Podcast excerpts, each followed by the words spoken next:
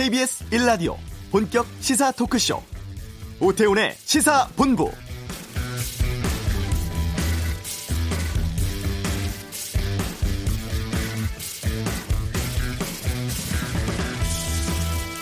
어제 광화문 광장에선 보수단체가 주도한 집회 가운데 역대 최대 규모의 집회가 열렸습니다.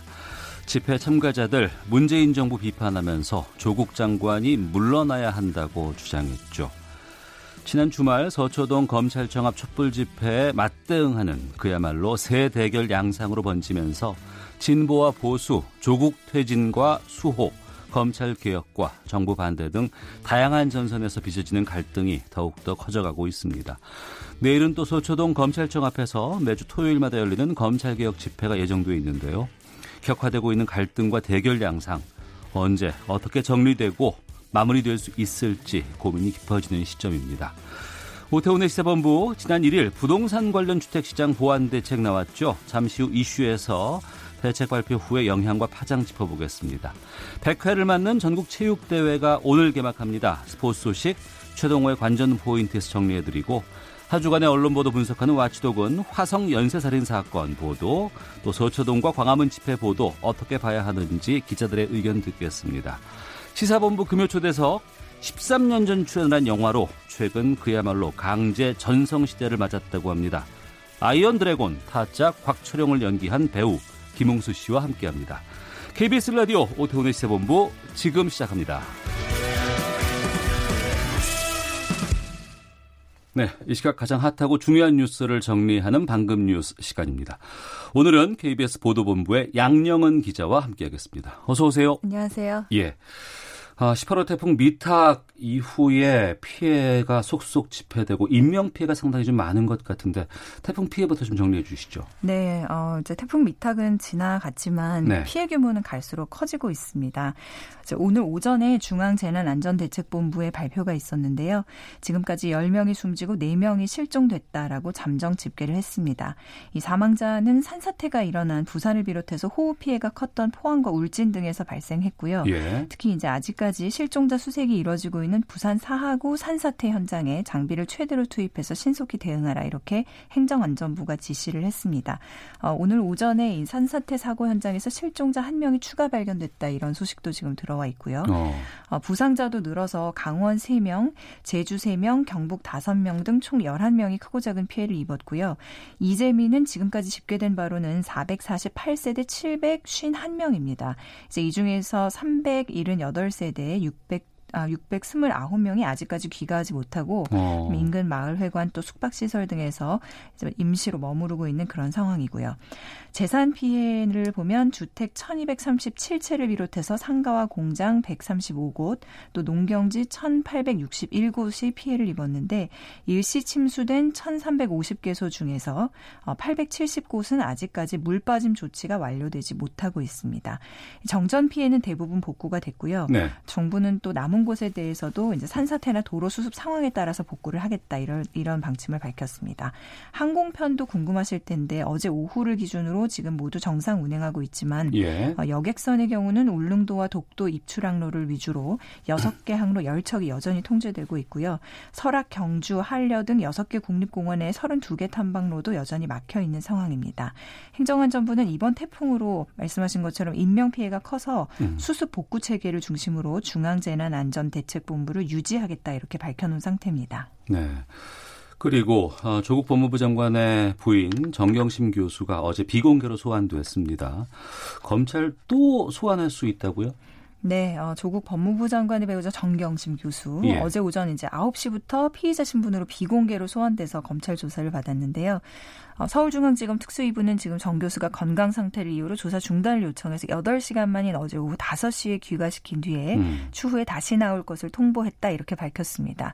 말씀하신 것처럼 이제 조만간에 다시 불러서 딸의 표창장 표창장 등 위조 의혹과 동, 동양대 컴퓨터를 빼돌리라 이렇게 지시했다는 등의 증거 인멸 의혹 의혹을 따진 뒤에 구속영장 청구 여부를 검토한다는 방침인데요. 검찰의 입장은 조사가 이뤄진 게 많이 없다 이런 어. 입장입니다. 그래서 이제 하루라도 빨리 재소환을 해야 한다 이렇게 네. 밝힌 거고요. 한편 이제 조 장관과 조 장관의 딸의 언론 인터뷰가 그 이후에 이루어졌는데요. 조 장관은 오늘 출근길에 어, 가족들은 앞으로도 수사에 성실히 임할 것이다 이렇게 말했습니다. 그리고 오늘도 법무부 장관으로서 할 일을 하겠다. 음. 어, 자신의 소명인 검찰 개혁에 집중하겠다라고도 말했습니다. 향후 법무부가 할 수 있는 일을 속도감 있게 과감하게 진행하겠다 이렇게도 덧붙였고요. 그리고 이제 조 장관의 딸 어, 조민 씨가 언론 인터뷰를 라디오 인터뷰를 했는데요. 네. 여기서 각종 의혹을 부인을 하면서 억울함을 호소했습니다. 특히 표창장과 인턴 증명서 등을 위조하지 않았다 이렇게 음. 주장을 했는데요. 그러면서 어머니 정경심 교수가 자신을 보호하기 위해서 어, 하지도 않은 일들을 다 했다고 할 수 있어 걱정이 된다 또 이렇게도 이야기를 했습니다. 네. 그런가 하면 윤석열 검찰총장은 피의자 등 그 사건 관계인의 공개 소환 소환 이걸 전면 폐지하겠다 이렇게 지시했다고요. 네, 어제 정 교수의 소환 이후에 지금 하루 만에 이런 입장이 어. 나왔죠. 어제 정 교수의 경우에는 이제 귀가할 때도 비공개로 검찰청사를 빠져나갔습니다. 네. 그리고 나서 바로 다음 날인 오늘 윤석열 검찰총장이 피의자 등 사건 관계인의 공개 소환을 전면 폐지할 것을 전국 검찰청에 지시를 한 겁니다. 음. 어, 대검은 오늘 예, 검찰총장은 향후 구체적인 수사 공보 개선 방안이 확정, 최종 확정되기 전이라도 우선적으로 사건 관계인에 대한 공개 소환을 전면 폐지하라고 하라고 지시했다 이렇게 밝혔습니다. 윤 총장은 수사 과정에서 이를 엄격히 준수하라고 전국 검찰청에 지시를 했고요. 이런 이제 결정이 내려진 배경에 대해서 대검은 사건 관계인의 인권을 보장하기 위해서는 공개 소환 방식에 관한 개선이 필요하다는 의견이 검찰 내외부에서 그동안 지속적으로 제기가 되었다 이렇게 설명을 했습니다. 네. 어, 우선 그 공개 소환은 폐지하면서 그동안의 이제 수사 공보 방식 또 언론 취재 실태 등을 점검해서 사건 관계인의 인권 보장과 검찰 수사에 대한 언론의 감시 견제 역할 또 국민의 알 권리까지를 조화롭게 보장할 수 있는 개선 방안을 마련할 거다 이렇게 밝혔는데요. 음. 그동안 이제 검찰을 보면 법무부의 공보 준칙이라는 게 있는데 여기에 따라서 공적 인물로서 소환 사실이 알려져서 언론에서 확인을 요청하거나 네. 촬영 경쟁 등으로 인한 물리적인 충돌이 예상되는 경우 공개 소환을 해왔습니다. 음. 그리고 여기서 공적 인물이라는 것은 차관급 이상 공무원과 국회의원 등 고위공직자 그리고 정당 대표, 최고위원 및 이에 주관하는 정, 정치인 또 자산 총액이 1조 원 이상의 기업 대표 등이 해당이 되고요. 네. 이제 어제 조국 법무부 장관의 배우자 정경심 교수가 통상 그 피의자들이 들어오는 서울중앙지검 1층 현관이 아닌 곳으로 음. 출석을 해서 특혜 논란이 있었지 않습니까? 네. 근데 이에 대해서 지금 대검이 명확하게 소환 방식에 대한 기준을 정리했다 이렇게 분석이 되고 있습니다. 음. 검찰 은 정경심 교수에 대해서는 공적 인물이 아니기 때문에 공개 소환은 불가능하다는 입장을 밝혀왔었습니다. 알겠습니다. 네. 그리고 어제 이번 주 한반도는 코너에서 저희가 좀 다뤄봤습니다만 그 김명길 북한 순회대사가 스톡홀름으로 가는 비행기표를 끊었다라고 저희가 어제 서, 스웨덴에서 곧 이 북미 간의 실무회담이 있을 것이다라고 전망을 했는데 네. 스웨덴 스톡홀름에 도착을 했고 오늘 예비 접촉 갖는다면서요? 맞습니다. 이제 비핵화 그리고 음. 평화 체제 구축 방안 등이 계속해서 논의가 될 예정인데요. 네. 말씀하신 그 북한 측 수석 대표입니다. 김명길 외무성 수분회 대사 그리고 권정근 전 북미 국장 등이 이제 스톡홀름 공항에 도착해서 귀빈실을 통해 공항을 빠져나간 것으로 확인이 됐고요. 음. 북한 대표단은 아마 곧장 그 주 스웨덴의 북한 대사관으로 향한 것으로 보입니다. 지난 1월에 남북미 3자 협상이 있었을 때도 최선희 부상 등 북한 대표단이 대사관을 협상 본부로 활용했었거든요. 네. 그래서 북한 대사관은 이번 주에 이제 예정됐던 행사들을 보수 공사를 이유로 급히 다 취소를 하고 대표단을 맞을 준비를 해온 것으로 알려졌습니다. 그리고 미국 측에서도 스티븐 비건 대북 특별 대표 등이 곧 도착할 것으로 보이는데 오늘 예비 접촉이 예정이 돼 있고 여기에서 이제 북한에서 권정근 국장 그리고 미국에서 마크 램버트 부대표가 나올 가능성이 제기가 됩니다. 지금까지 분위기를 보면 이 김명길 대사가 경유지인 베이징에서 협상에 기대와 낙관을 갖고 있다 이렇게 말했거든요. 네. 그리고 비건 대표도 한반도의 새 역사 창조를 위한 외교적 여정을 시작했다 이렇게 말을 했었기 때문에 일단 이로 미뤄볼 때 분위기는 회담 전에 좀 긍정적이다. 그러나 뭐 예상하실 수 있겠듯이 이번에도 북한의 비핵화 또 평화 체제 구축 방안에 대한 세부 사항을 두고서는 음. 양측이 치열한 기싸움이 예상이 됩니다. 회담 장소를 여전히 비공개로 하고 있는데 네. 이 또한 이제 북미가 얼마나 이번 협상에 대해서 신중하게 접근하고 있는지를 알 수 있는 부분입니다. 네. 이 뉴스까지 듣도록 하겠습니다. 아주 귀에 쏙쏙 잘 들어와서 쉽게 정리가 될 수 있었습니다. 자, KBS 보도본부의 양영은 기자와 함께했습니다. 고맙습니다. 감사합니다. 예, 이어서 이 시각 교통 상황 살펴보겠습니다. 교통정보센터의 박소영 리포터입니다. 고속도로에 사고가 자주 발생하고 있습니다. 서울 외곽고속도로 판교에서 구리 쪽으로 상일 부근에서 사고가 있었는데요. 이 여파로 하남부터 정체가 여전합니다. 중부고속도로 하남 쪽으로는 산곡 분기점 부근에서 두 개 차로를 막고 작업을 하고 있는데요. 1km 구간에서 정체가 되고 있습니다. 중앙고속도로 춘천 쪽으로 초정 부근에서는 전 시간에 있었던 사고로 삼락부터 정체가 되고 있고요. 경부고속도로 부산 쪽으로는 죽전에서 수원, 그리고 동탄에서 오산까지 밀립니다. 간선도로는 강 동쪽으로 이동하는 차량이 많습니다. 강변북로 구리 쪽으로 성산에서 반포를 지나는데 30분 정도 걸리고 있고요. 올림픽대로 잠실 쪽으로는 여의도 부근과 반포에서 청담까지 밀립니다. 이후로 잠실대교 부근 1차로에 고장난 차가 서 있어서 서행하고 반대 공항 쪽 방화 부근 3차로에서도 차량 고장의 여파를 받고 있습니다. KBS 교통정보센터였습니다.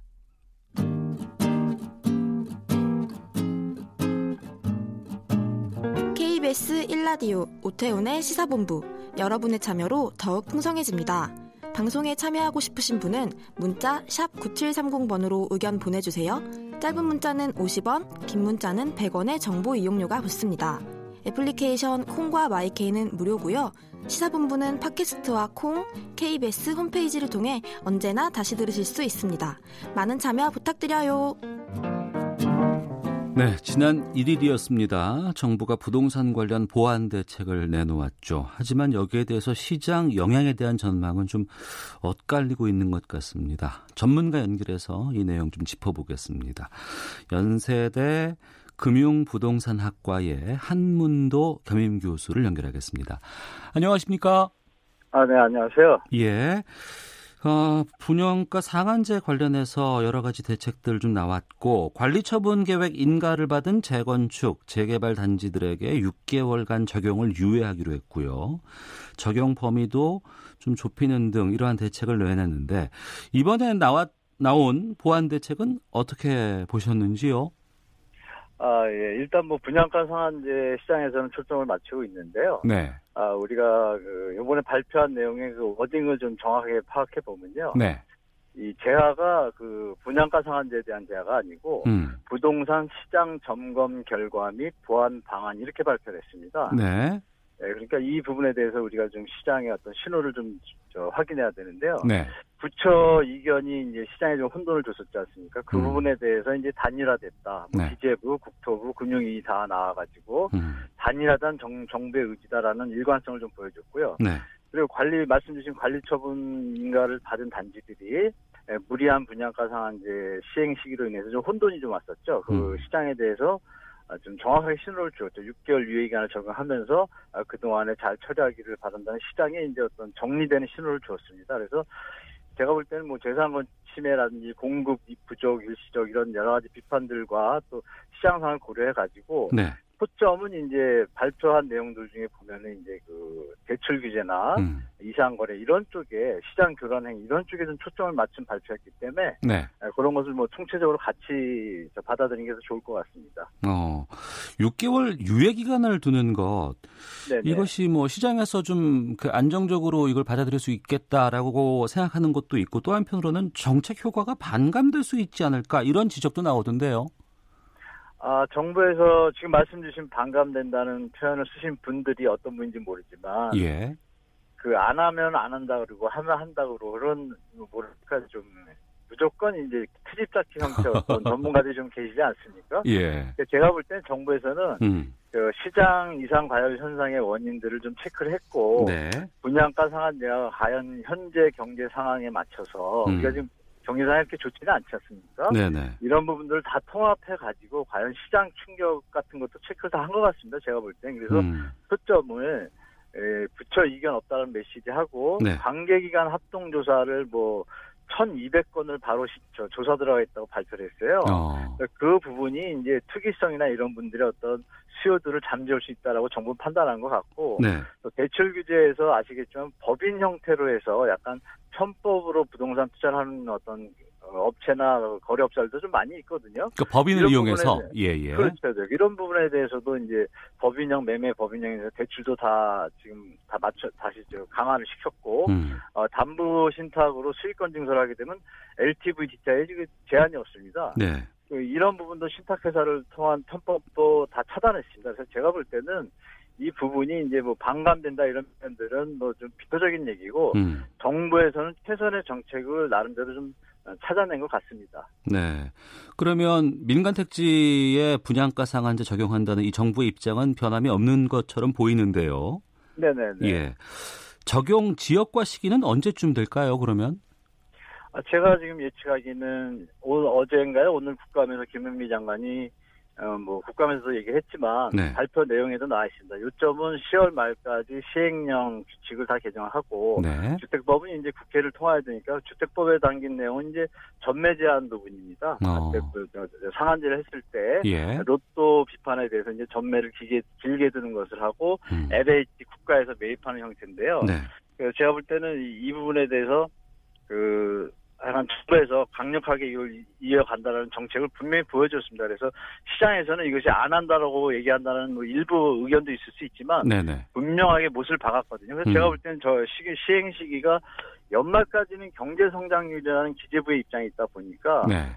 전세 가격이라는 것이 물가지수에 포함되고 경제 성장률에 다 포함되니까 음. 주택 가격 거래 등도요.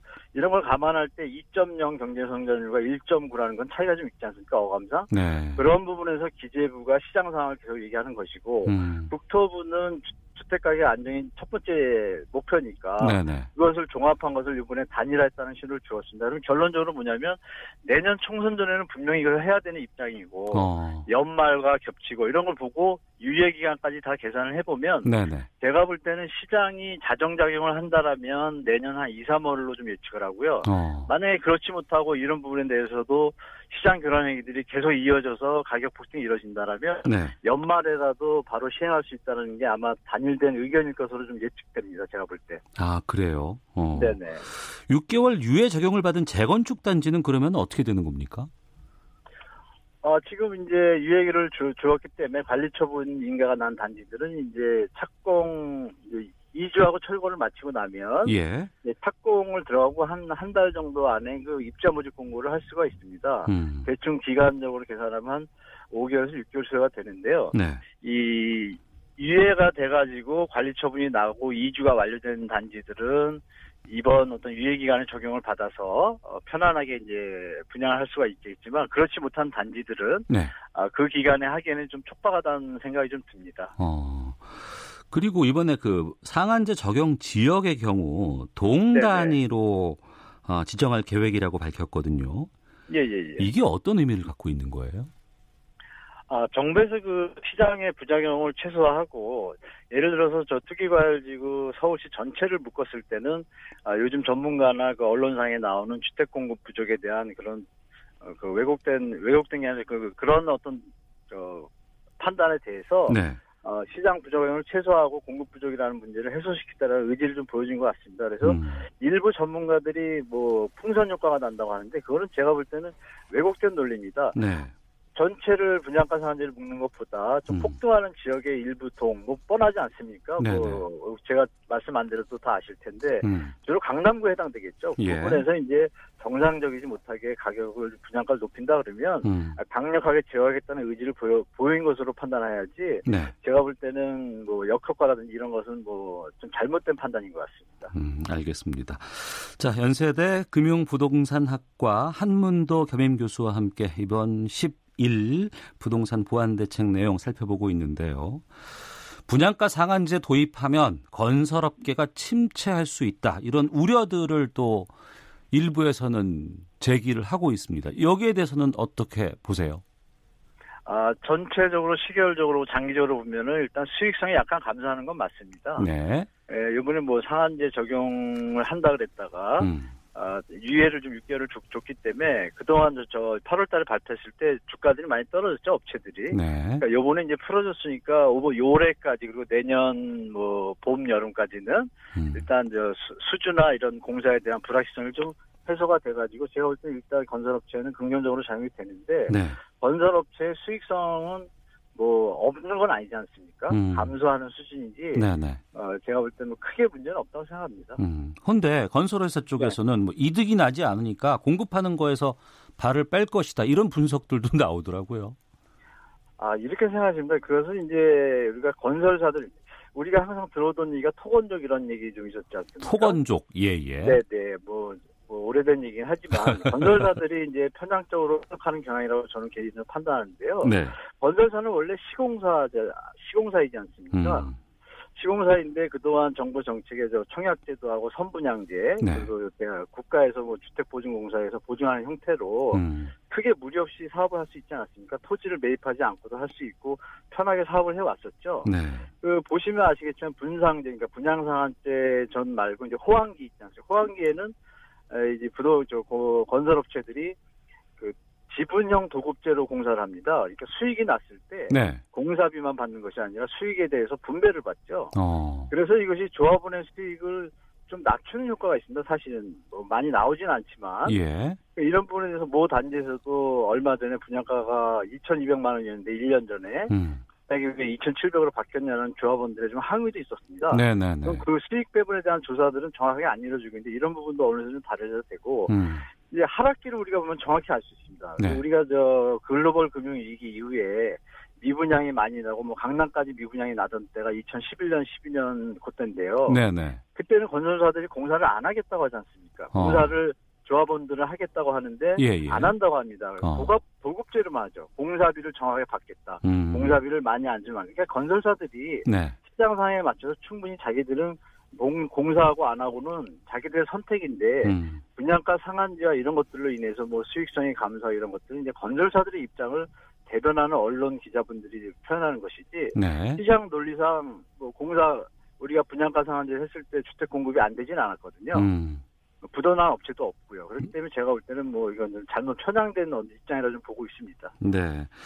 이번 보완 대책 글쎄요. 그 최근에 그 서울 집값이 다시 좀 오르고 있다, 뛰고 있다 이런 저 신호가 좀 많이 들려오곤 있던데 이게 좀 네네. 서울 집값 잡는 데는 영향을 좀 미칠 거라고 보시는지요?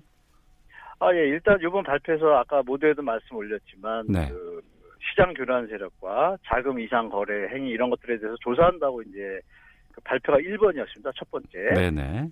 그 정부가 1,200건을 이미 저 데이터베이스를 만들어 놓고 바로 조사를 들어간다고 발표를 했거든요. 어. 그러니까 지금 바로는 나타나지 않지만 제 생각에 법인형 투자자들이 여러 이제 투기성 자본 뭐 좀 의심되는 것들을 다 촉과내서 네. 조만간에 발표가 이루어진다라면 효과가 있겠죠. 어. 조만간 이것이 조사가 빨리 돼서 예. 뭐 일주일, 이주일 안에 발표가 된다면 시장에서 음. 교란회의가 준다라는 것은 이제 주택 가격 상방 압력을 상당히 제거해주는 어떤 역할을 하기 때문에 네. 제가 볼 때는 그 1번이 이제 정부가 어떻게 빠른 시간에 하느냐가 첫 번째고요. 네. 두 번째는 이제 대출 규제는 뭐 정해져 있고 음. 어, 세 번째는 이제 시장에서 과연 이제 정부의 정책과 정부가 준 신호를 네. 시장에서 어떻게 받아들이냐는데 일단 심리적 안정은 분명히 주었다고 봅니다. 뭐 어. 공급 부족도 해소를 했고 그래서 예. 요번에 몰렸던 뭐 청약 현장의 과열 열기가 줄지는 않겠지만 음. 전체적으로 시계열적으로는 좀 보완적인 어떤 어, 효과는 좀 볼 수 있다고 예측하고 있습니다. 네. 이번 정책 같은 경우에도 지난번에도 그랬고 상당히 강력한 정책들을 계속해서 펴온다고 하는데 그럼에도 불구하고 시장은 계속 시간이 지나면 꿈틀거리고 있고 또 계속해서 네. 상승 방향으로 움직임이 조금 감지가 되고 있거든요. 이건 왜 그렇다고 보세요, 그러면? 아, 이런 표현이 적절한지 모르겠는데, 이 분양가 상한제를 만약에 실시한다고 가정을 할 때, 예. 예를 들어서 상한제 발표하기 전에 만약에 100원짜리 집이 있다고 할 때요. 네. 뭐, 뭐 사례가 그렇긴 하지만 100원짜리인데 네, 지금처럼 몇 개 어떤 거래들이 가격을 갖다가 120원 정도로 호가가 올라가게 되면 음. 분양가 상한제를 실시하게 되면 20%가 다운된다 하더라도 다시 100원이 되지 않습니까? 네네네. 네, 역으로 말하면 현재 100원인 시세를 그대로 유지했다가는 어. 80원으로 내려가지 않습니까? 그러면 그것은 뭐냐면 건설사 입장에서는 예. 수익의 감소고 이런 부분에 대해서 우리 언론사에서 많이 다뤄주면 좋겠는데요. 음. 그런 요소에다가 이제 공급 부족이라는 어떤 역효과 그리고 정부의 미스매치로 인해 가지고 시장에 좀 불안 심리를 좀 주지 않습니까? 네. 이런 부분을 이제 시장 참여자 중에 실수요자를 제외하고 음. 뭐 은행, 뭐 중개인 이런 분들하고 건설사 이런 분들이 좀 이득을 보지 않겠습니까? 예, 예. 시장이 올라가면. 음. 그래서 어떤 실수요자 부분에 대한 부분을 정부에서 체크해야 되기 때문에 네. 제가 볼때 이런 정황을 모두 고려해서 이제 진행되는 것 같습니다. 음, 알겠습니다. 자, 여기까지 말씀 듣겠습니다. 오늘 말씀 고맙습니다. 네, 네, 감사합니다. 네, 연세대학교 금융부동산학과의 한문도 겸임 교수였습니다. 헤드라인 뉴스입니다. 윤석열 검찰총장이 피의자 등 사건 관계인의 공개 소환을 전면 폐지할 것을 전국 검찰청에 지시했습니다. 검찰이 국회 패스트트랙 충돌 수사와 관련해 나경원 원내대표 등 자유한국당 의원들에게 또다시 출석 요구서를 보냈습니다. 자유한국당 황교안 대표는 어제 대규모 광화문 집회에 대해 국민을 분열시키고 법치를 농락하고 국정을 농단하는 정권에 대한 국민 심판이었다면서 문재인 대통령이 붕당의 지도자가 아닌 대한민국 대통령으로 돌아와야 한다고 밝혔습니다. 북한이 북미 실무협상 예비 접촉이 진행되는 오늘 잠수함 발사 탄도미사일 북극성 3형의 위력을 부각하면서 적대 세력의 압박에 굴복하지 않겠다는 의지를 피력했습니다. 북한의 잠수함 발사 탄도미사일 발사와 관련해 영국과 프랑스, 독일이 유엔 안전보장 이사회 회의 소집을 요구한 것으로 전해졌습니다. 지금까지 헤드라인 뉴스 정원 나였습니다.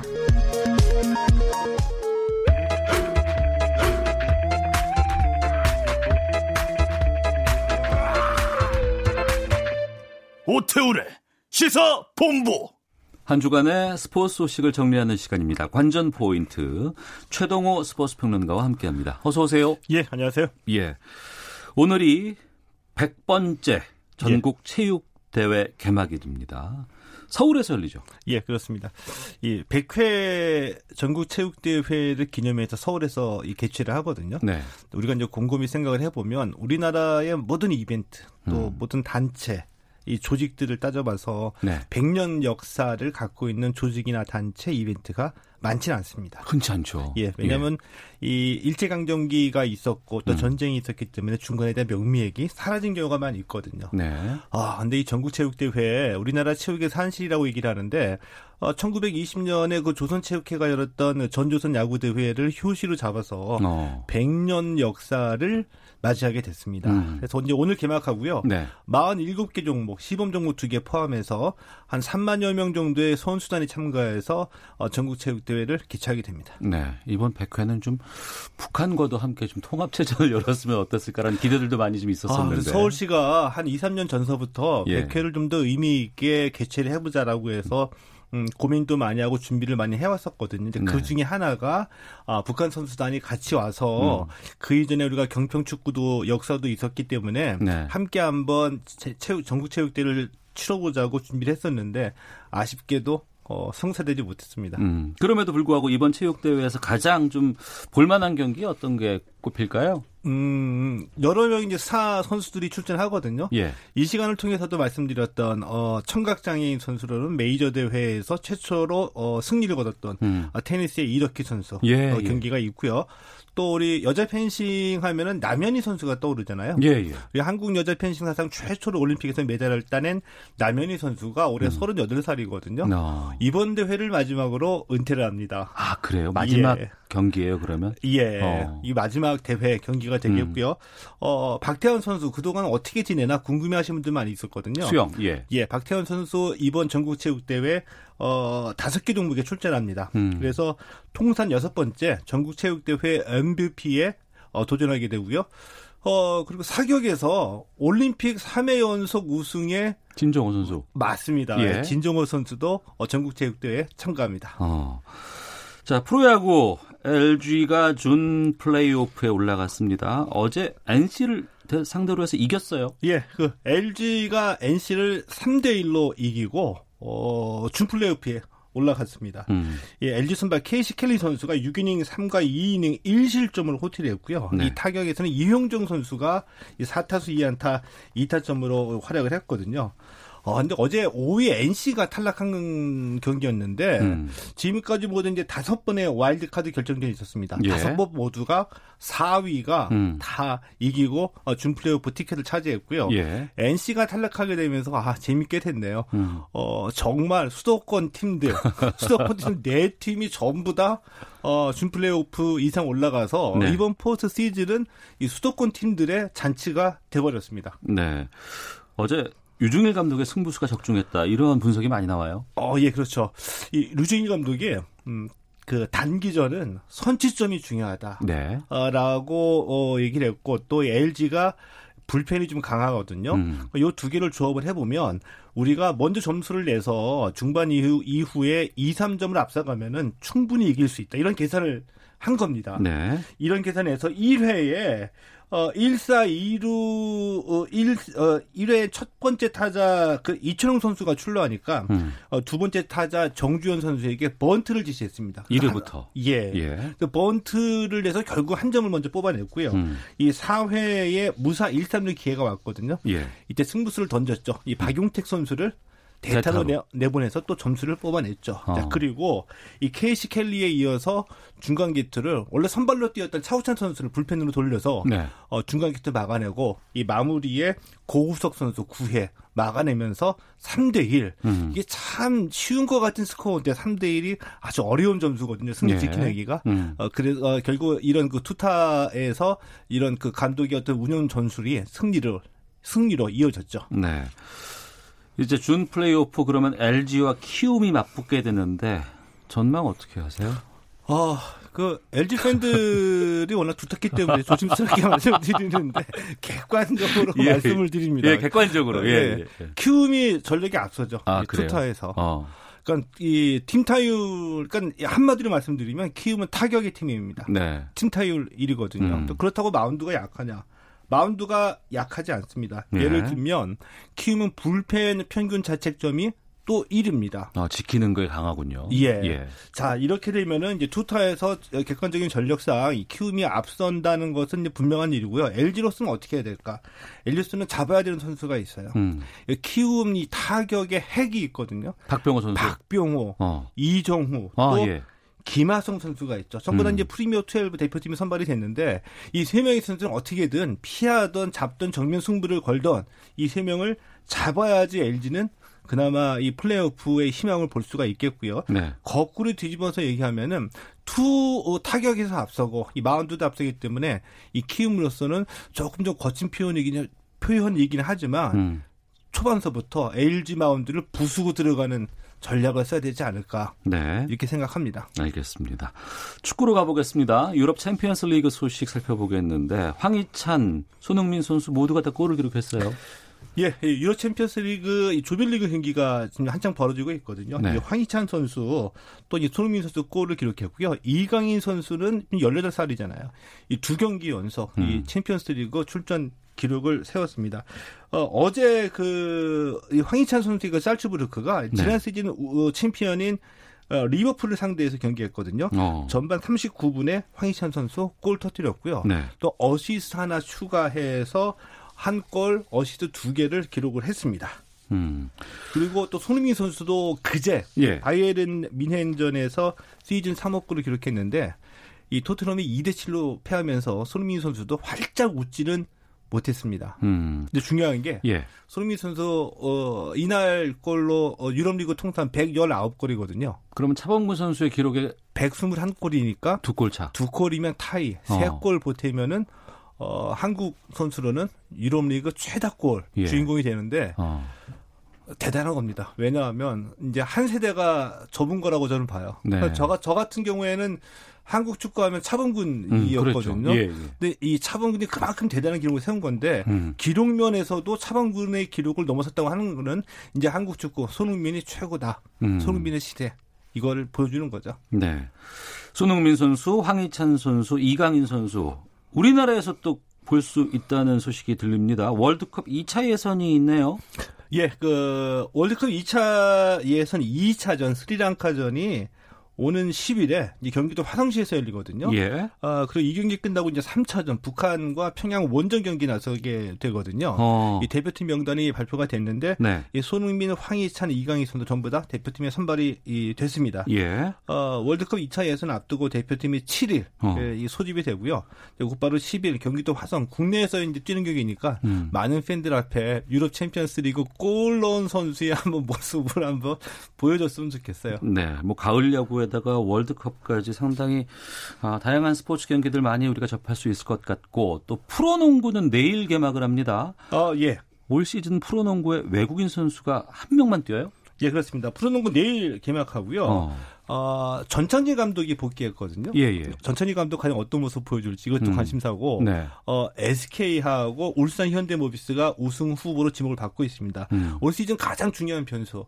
아, 지난 시즌까지는 신장 제한을 둬가지고 네. 2m 이하, 186cm 이하 각 한 명씩 외국인 선수 두 명을 뽑아가지고 음. 어, 1, 3쿼터에서는 두 명이 한꺼번에 뛸 수 있었거든요. 네네. 올해는 신장 제한 없앴습니다. 아 없어졌어요? 대부분 다 2m가 넘는 선수를 영입을 했는데. 어. 올해는 외국인 선수 한 명만 뜁니다. 예. 보통 프로농구에서는 외국인 선수 전력이 팀 전력의 60에서 70%라고 얘기를 하거든요. 음. 이게 이제 중요한 변수로 작용하게 되니까 한 네. 명만 뛰는 프로농구에 어느 팀이 강할지 어. 주목이 되고 있죠. 예.